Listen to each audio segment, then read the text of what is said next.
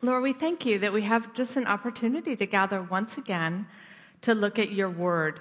We pray that your spirit would be with us this morning. We pray that I pray that your spirit would be with me, giving me clear words that I might explain um, your scriptures clearly. We pray that you would help us to understand how your word fits together better so that we might apply it to our lives more fully and more completely. We pray these things in Christ's name. Amen. All right, so the last three weeks, we've just been in the beginning chapters of Genesis. And I wonder if you thought, um, well, are we ever going to get beyond Genesis? Well, I'm here to tell you we are the next three weeks, we are going to study the entire Old Testament. so um, it, it, was kind of it's designed that way, even though it seems a little top heavy for the beginning of Genesis. But it's designed that way because we were really talking about some foundational. Um, concepts in Genesis.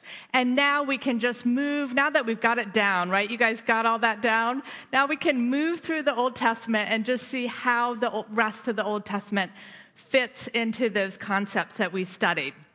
This week, we're mostly going to be in the book of Exodus. Um, I'm going to move kind of quickly and I'm going to skip some of the material that he discussed in the book just because we spent a whole year last year in the book of Exodus. So, probably as you guys were reading some of that, um, some of it was going to be reviewed to you anyway. So, I thought maybe I would just kind of do that, go over some of it more quickly, um, work on, talk about some other things. There's going to be a lot of material. I'm going to do more teaching this week than we have in the past. Um, so just if, if this is all new to you and you're thinking, oh my goodness, what is all of this? Just try, focus on one thing. Think about one takeaway um, that you can take away for um, this week. And if it's not new, to you, then maybe it'll either be a great review or it'll be a great opportunity for you to think more deeply in one area. Well, again, we're going to be talking about covenants this week. Um, why so much talk about covenants? Well, it's because God in His Word talks a lot about covenants. And so we need to, when we're putting His Word together and understanding it, we need to talk about covenants. Um, for our purposes and our study, we're really going to just talk about three covenants. I think Mary said last week that there's a little bit of disagreement about how many covenants really are there. Well, everybody agrees on the three covenants that we're going to talk about um, in our study. And those are the Abrahamic covenant that she talked about last week. This week, we're going to talk about the Mosaic covenant, which is also sometimes referred to as the Old Covenant, particularly in the New Testament, it's referred to as the Old Covenant. And you're, if you're wondering where in the New Testament it's referred to as the Old Covenant, that's in Hebrews 8 and 2 Corinthians 3:14. And then we'll also talk, not as much this week, but more later, about the new covenant, which is introduced in Jeremiah 31. So, for our purposes, all we need to get our hands around are three covenants the Abrahamic covenant, the Mosaic or the Old covenant, and the New covenant. Well, when God made covenants with his people, he used something that they were all really familiar with already, and it's an ancient Near Eastern treaty. Now, I could really like geek out and spend the next half hour going into all the details of this ancient Near Eastern treaty, but I won't do that. I just want to tell you that when God made covenants with his people, it wasn't something that they were completely unfamiliar to with with or that was totally foreign to them. They understood it because there was this thing already out there in culture called a treaty that would be made usually between like a suzerain or a major political power, power and a vassal and a lesser political power. And they would come together and they would forge this document, a treaty. And when they came together, the suzerain in the document, it would talk about everything that he had done for the vassal. And then they would talk about stipulations or things that they each needed to do. And they would write all those down in the document. And usually it was the suzerain was going to take care of the vassal, and then the vassal was going to pledge loyalty or bring tribute to the suzerain. So they each had a part to play. And then they wrote down what all the blessings were when they each did what they were supposed to and what the curses would be if they didn't do what they were supposed, weren't supposed to do. Um, and then they would have some kind of ceremony to ratify the whole thing. So they, so when God shows up and is making covenants with his people, they're familiar with it because they've seen it before. That's, that's part of their culture. So it's very familiar. Um, but what's unusual about the Abrahamic covenant is there are some similarities to these ancient Near Eastern covenants, but there's a big difference. And that's that God is the only one who's making promises. And Mary talked about this last week, so it's a little bit of review here. He was the only one who made promises to Abraham. Abraham didn't make any promises, he didn't agree to anything. Only God did. God said, These are the things that I'm going to do for you, Abraham. Um, and I want to just spend a few minutes reviewing what those promises are. And I'm going to use the whiteboard so that we can kind of think about these different covenants that we're going to see and how they fit together. So, is that too low for you guys? If I write below this, mm, I'm going to move it up a little bit. All right. Let's see, we'll move it up here. All right. So we have the Abrahamic covenant. God promises. All right, and somebody tell me what he promises. This should be like so familiar to us now. What's one thing God promises? Okay, louder. Land. land. Okay, God promises land. Right.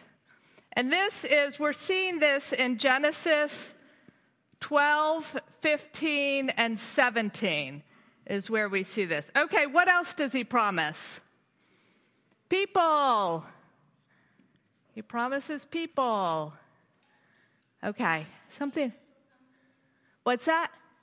Kings will come from you. Yes, that was something we saw in Genesis 17.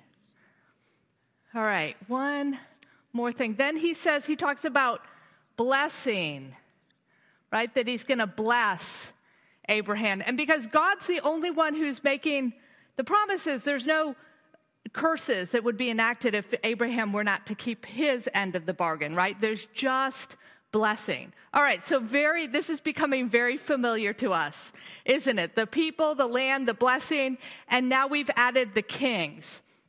Well, this week, we are just, there's so much to see how this is all fulfilled throughout the Old Testament. We're only going to talk about, oops, wait a sec. I did that wrong. We are only going to talk about the people and the blessing. Okay, so we're going to leave the land and the kings till next week. So we'll just talk about we'll talk about that. Okay. So God makes these promises, Genesis 12, 15, and 17, and then the people promises starts to be fulfilled in Genesis. But we immediately encounter a problem with the, with the promise of people being fulfilled, don't we? And what's the problem that we encounter? I know you guys know this, so. Abraham doesn't have any children. Sarah is barren, right? So, how is this promise of people going to be fulfilled? Well, Abraham and Sarah wait and they wait and they keep waiting to have a child and nothing happens. Time passes. And so they decide they're going to take things into their own hands, right? So they, Sarah has the great idea, and this is also something that's familiar to the culture of taking your maid and giving it, your maid to your husband so you can have children through your maid. So they try that. Is God pleased with their, uh, their clever solution? No, he's not. He says, no, you need to trust me. I'm the one who's going to be fulfilling this promise and providing for you. More time f- passes. Finally, Isaac is born. Everybody rejoices. Okay, this is the beginning of the promise. And then we run into another problem because God asks Abraham to do something with Isaac. What does he ask him to do? To sacrifice him. It's like, what is going on? But Abraham trusts him. He is willing to sacrifice Isaac. And again, God provides, doesn't he? He provides a ram and he spares Isaac from being sacrificed. Okay, so more time passes. Isaac gets married. He has Jacob and Esau. And it looks like, all right, the promises, they're coming along now. Um, but then it doesn't, the fulfillment doesn't seem to be going as it should. And what's the problem with Jacob and Esau that we run into? Yes, Esau gives up his birthright. It's like, wait a second, it's supposed to go through Esau. He gives it up. Jacob gets it by trickery. Then he has to flee for his life. And then what, you know, what is going on here? Well, the Lord uses even all of that. He brings Jacob back. Jacob has 12 uh, sons, and we think, all right, 12 sons. We can do something with this, right? But then what? And even Joseph, he's having these dreams and it's seeming kind of promising. But then it starts getting deal, derailed again because what did the brothers do to Joseph? They sell him to slavery. He's down in Egypt. It's like, all right, maybe we lost one. Maybe we can work with these 11 up here. But then the 11, they run into a problem. And what's their, what's the problem they run into? Famine. They are about to die out. It, it, this looks like, oh my goodness, what a total disaster this is. They are going to die out. But then they all go down to Egypt, and you guys know the story. God miraculously brings back forgiveness and reconciliation, and the people are saved uh, through Joseph's provision and through the way that God had been working to set up Joseph from the very beginning. So Genesis ends, and it looks like the fulfillment of God's people is going to take off. So turn in your Bibles to Exodus 1 7. Here's basically where we are at the end of Genesis. I'll read it for us. But the Israelites were fruitful increased rapidly, multiplied, and became extremely numerous, so that the land was filled with them. All right, it looks positive, doesn't it? Not only do we have a people, but they have now multiplied.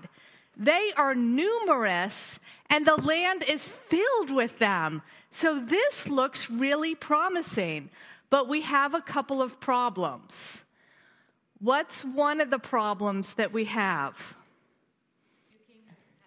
Okay, a new king comes along who doesn't know Joseph, and I heard from over here in this area, they're in slavery, right? So they're a people, they're numerous, but are they God's people? No, they are not God's people. They are in slavery. They have a different master than God. Their master is Pharaoh. Involuntarily, they are serving another master, Pharaoh. So they're in slavery. So there's our first problem. Does anyone know what our second problem is? They are really far away from their land. Remember that land, the boundaries God gave them of Canaan? They're down in Egypt. So they, not only are they not serving the Lord, are able to serve the Lord, but now they're down in Egypt, far away from their land. So God again has a plan of how to fulfill this promise to make them his people and to get them established in his land. So he announces to the Israelites. He first he raises up Moses, and then he announces to the Israelites through Moses that he has a plan to save his people. And the particular announcement of that plan comes to us in Exodus 6, particularly in Exodus 6, verses 6 and 7.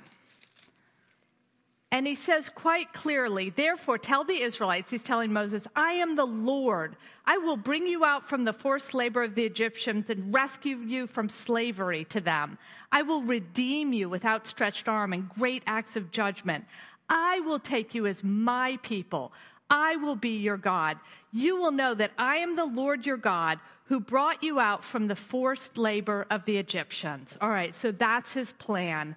And then we see through Exodus 7 through 18, God exercising his plan. And even if you weren't in our Bible study with us last year, you probably are familiar with the plagues and how God visited plagues on the Egyptians in order to save and redeem his people. And then he brought them to the edge of the Red Sea and he parted the Red Sea so that his people could cross. And then when the Egyptians, particularly led by Pharaoh, tried to follow. The waters came back. The Egyptian army and Pharaoh was completely destroyed, and God's people were freed. They were saved.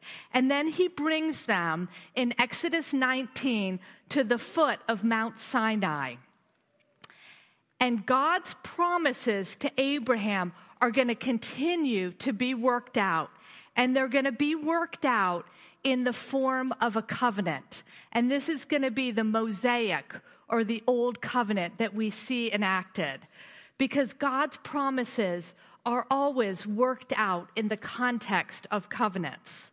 Which doesn't mean every time God makes a promise, we have a covenant, but he works out his promises in the context of covenants. So in Exodus 19, we're about to have a new covenant between God and his people. And again, it's following this ancient Near Eastern treaty formula.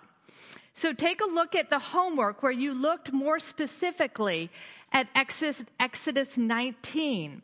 And let's think about how God goes about enacting this covenant. It basically in Exodus 19, 1 through 8, God is announcing to the people this covenant that he is going to enact with them. And then it takes several more chapters for the whole thing to be worked out and enacted. But here's the announcement. We have kind of the, the summary version. Um, so I thought I'd start us out with that. And the first thing God does is he talks about himself and what has he done for his people. So what does he say that he's done for his people? It was a, I can't remember how it's worded in the homework. Yeah, what has God already done for the Israelites? What does he say there? What do we know? He has brought them out of the land of slavery. Yep. He has carried them on eagle's wings. Yes. Anything else that you guys saw? He has made them his own. So he starts out by reminding them of who he is and what he has done for them. And then he goes on and he tells the Israelites now what they're going to need to do in response. And it's basically summarized there in verse 5, where he calls them to obey my voice. Now that's going to get all worked out. What does that look like in Exodus 20 when we have the 10 commandments? And then in the following, he's going to give them a whole bunch of laws and commands, even commands on how they're to build the tabernacle. And all, following all of that is what it means to obey his voice. But then we come to the blessings. Exodus 19, verses 5 to 6. What are the blessings that he promises? You will be you will be my treasured possession amongst all peoples. Yes.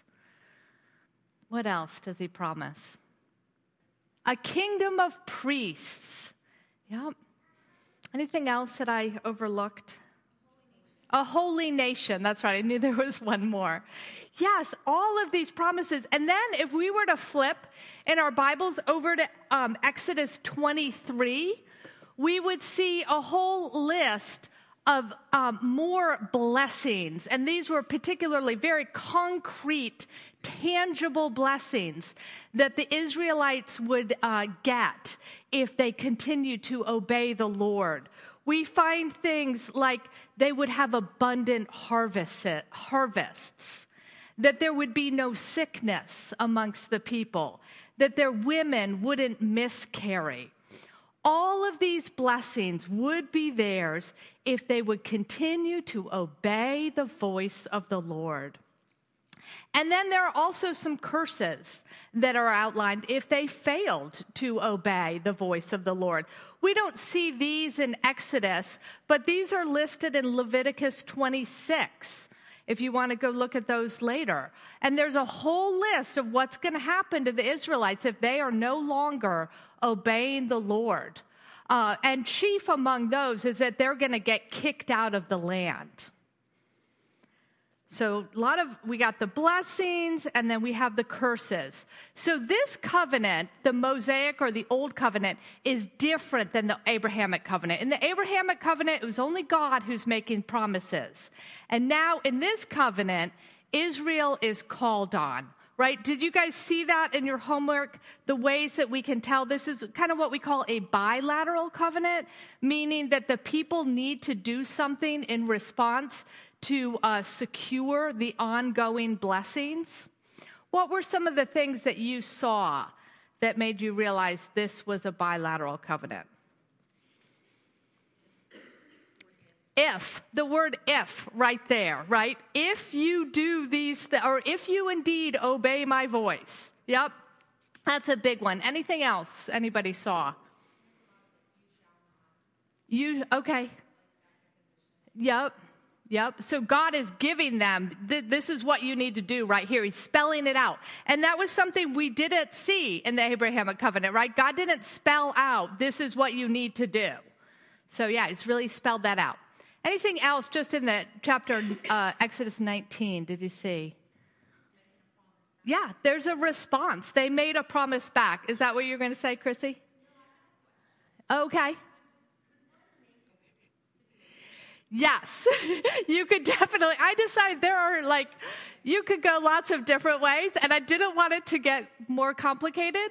So there is definitely um, a gracious element to this covenant, isn't there? Because we have seen that the Lord has saved the people already. He has brought them to this point. Um, but what I wanted to emphasize today is some of the bilateral, what the, the people need to do in response in order to distinguish it a little bit from the Abrahamic covenant. If this is all like way over your head, just grab onto the idea that God has made promises in Abraham and that in the Mosaic covenant, some of those promises are being fulfilled and the people are responding to those promises. And if I would, I really love to talk about covenants. So if you want to, let me know, talk more. Maybe we could like all meet at the coffee shop with Chrissy and talk more about covenants. Okay. But um, for our purposes today, we are seeing that there is some element of the people needing to respond, some element of the people uh, being willing to continue to obey what the Lord has said. So, why is it important to recognize this? Why am I making a big deal of this? Well, I think it helps that, like I just said, it helps us understand the relationship between the Mosaic and the Old Covenant and the New Covenant and how they both relate to the Abrahamic covenant, okay? That is why I have the whiteboard, because we need to draw a few things out to make this clear. Because when we're talking about these promises, in the Abrahamic covenant and we're thinking about their fulfillment, did it did you wonder, oh, are these fulfilled in the old covenant, the, the Mosaic covenant? Or are they filled, fulfilled in the new covenant? Because you read some things and it seems like they're fulfilled in the Mosaic covenant, right? So God says to Abraham, You are going to have offspring. And he means physical offspring. And then we see that offspring in Egypt. And so it seems like, yup, that's being fulfilled in the old covenant. And then in Genesis 15 about the land, God says, These are going to be the boundaries of your land. And he gives specific boundaries of Canaan. And so it seems like, yup, this is being fulfilled in the old covenant, right? And then we, but then we go to passages like Galatians 3:29 and it says, "And if you are Christ's, then you are Abraham's offspring, heirs according to promise." And it's like, "Wait a second, now that sounds like it's being fulfilled in the new covenant." And then we even read in Genesis 17:8 that Canaan is going to be an everlasting possession. And we think, wait a second, everlasting, that sounds like it might be fulfilled in the new covenant. Okay, so what's going on? Here's what's going on the promises that God made to Abraham are being fulfilled in the Mosaic covenant and in the new covenant. It is both. Okay, so I'm going to put up here we have the Mosaic or the old covenant. And then we have the new covenant. Okay? And in the Mosaic covenant, the people, how is that fulfilled in the Mosaic covenant? There's a lot of them. Yep. And are they that do they become the Israelites when they go into the promised land? Yes, the people eventually becomes the Israelites, right?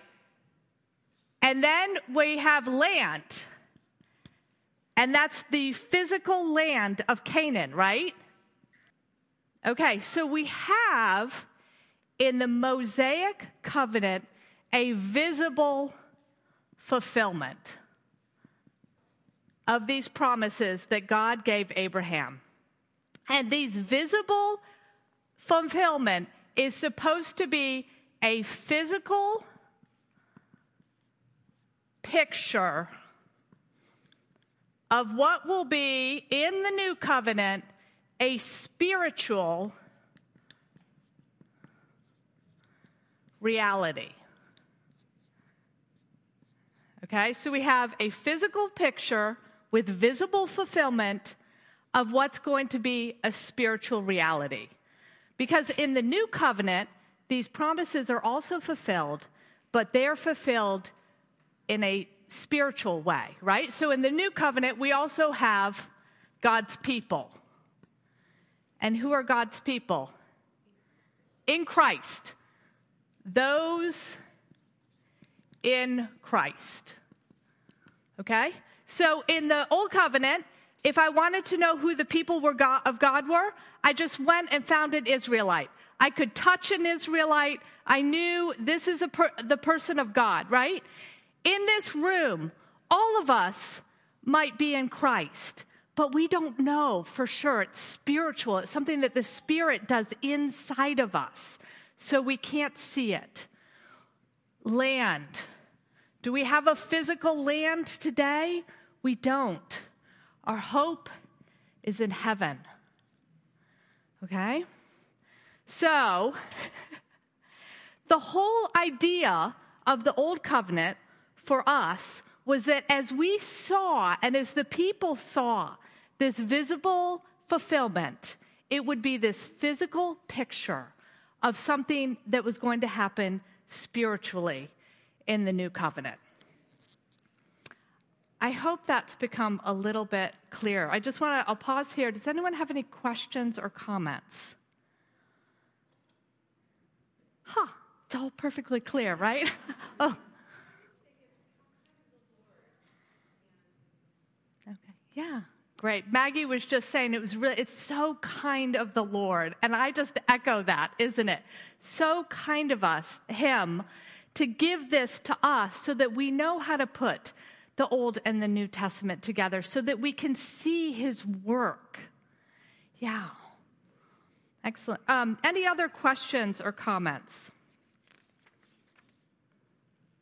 Okay, the one thing I did want to make clear um, is that people in the Old Testament were not saved in a different way than the people in the New Testament were saved. Okay, everybody was saved by Christ's death on the cross in our place. Whether you were in the Old Testament and were looking forward to that and didn't know exactly how it was going to be worked out, or if we who are now in Christ are looking back to that and trusting in Christ's finished work on the, on the cross.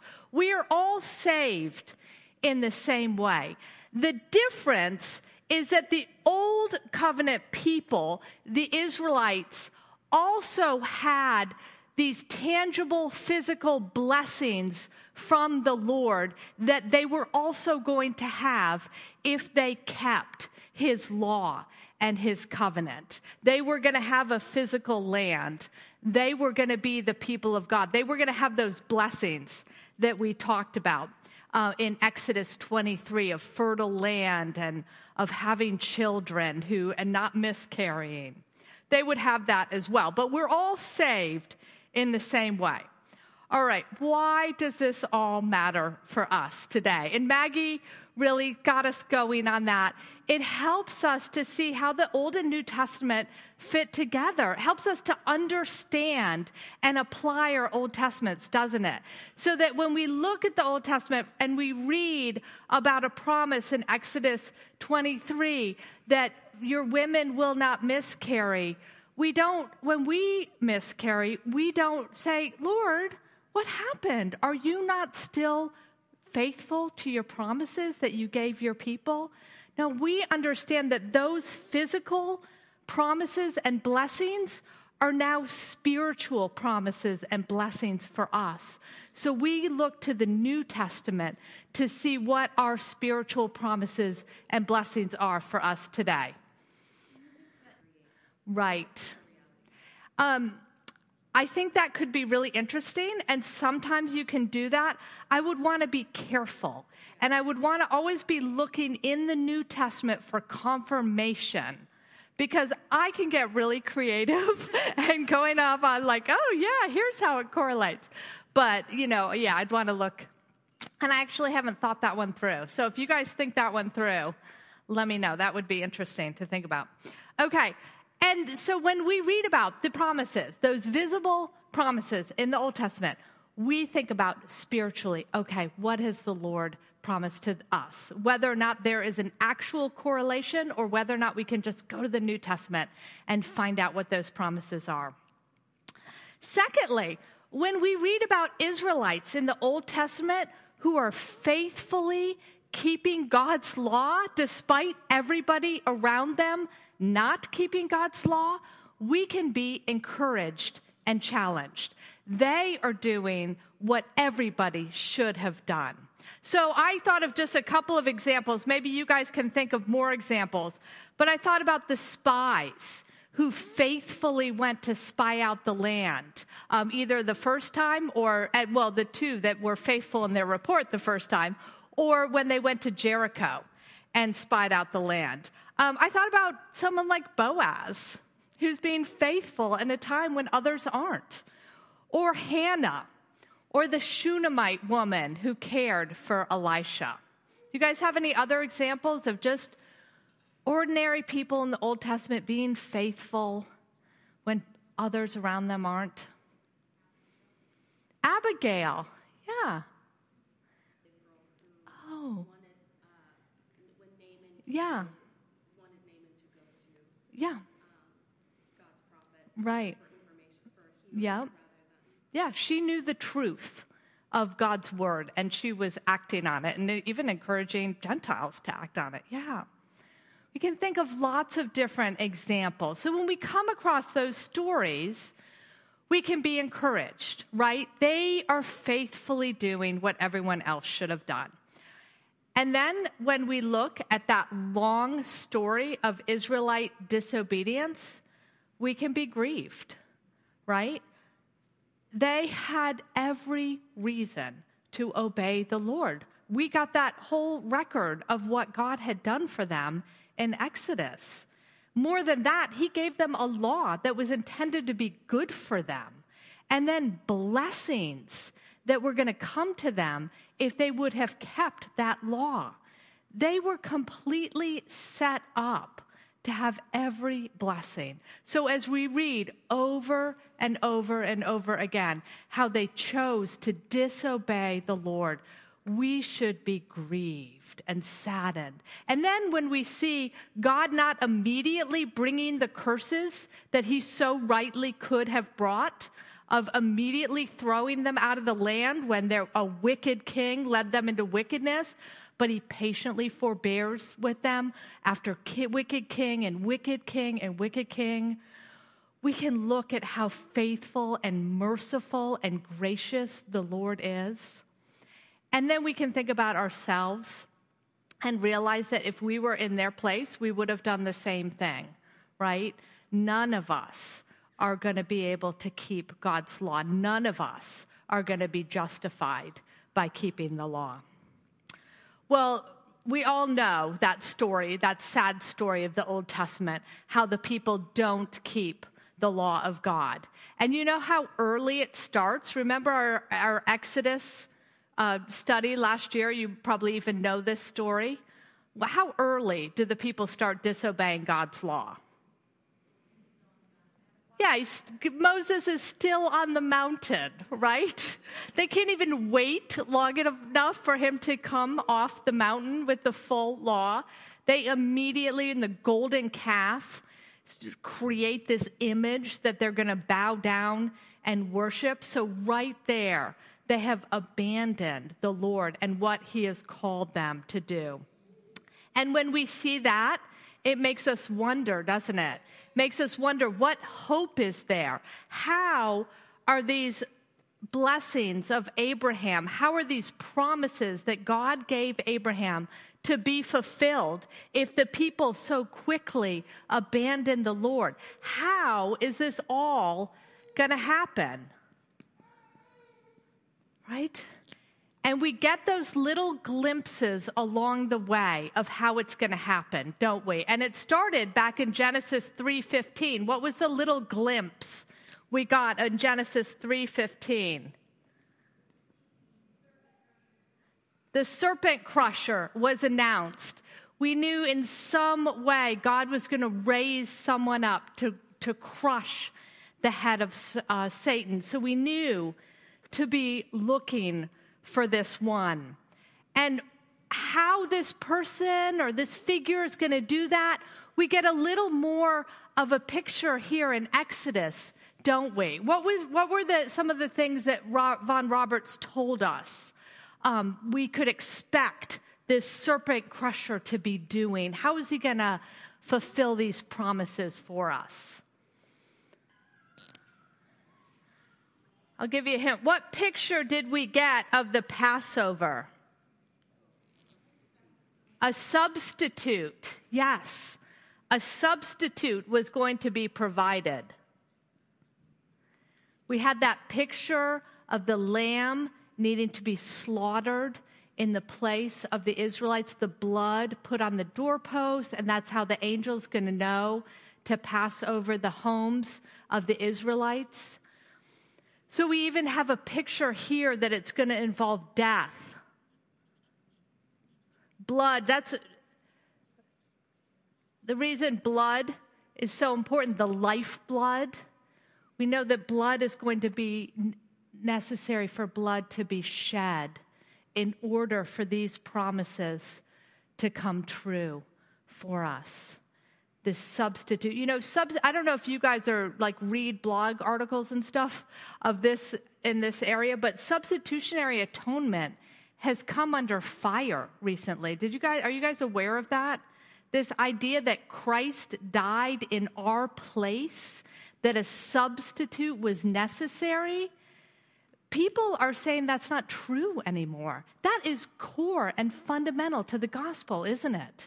So if you ever are in a conversation, you start hearing Christians say that it's not necessary for God to have died in our place, been our substitute on the cross, You just say, What are you talking about? What about the Passover? Take them right back to the Passover.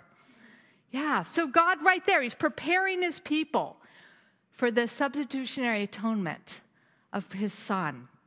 And then, if we were to uh, move over to Leviticus, in Leviticus, we have the whole sacrificial system, right? Exodus 40, we're left with Moses. He's outside the tabernacle and he can't even go inside.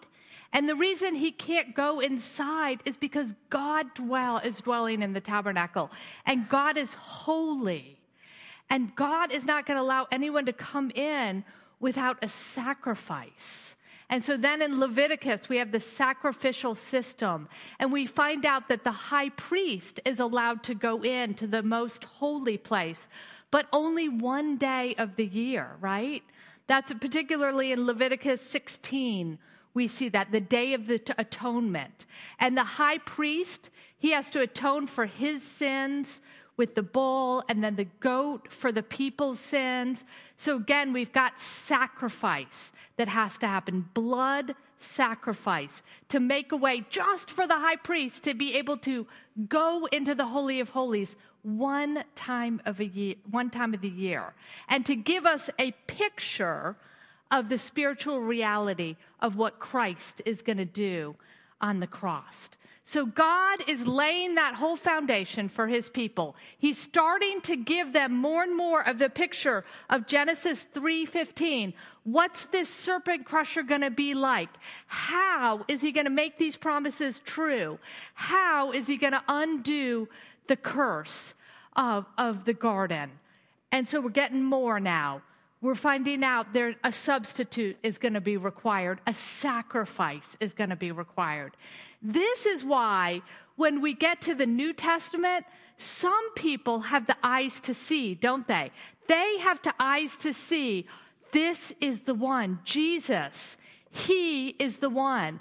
This is why John, after he's seen Christ and his ministry is about to begin, John is able to say, here is the Lamb of God who takes away the sin of the world.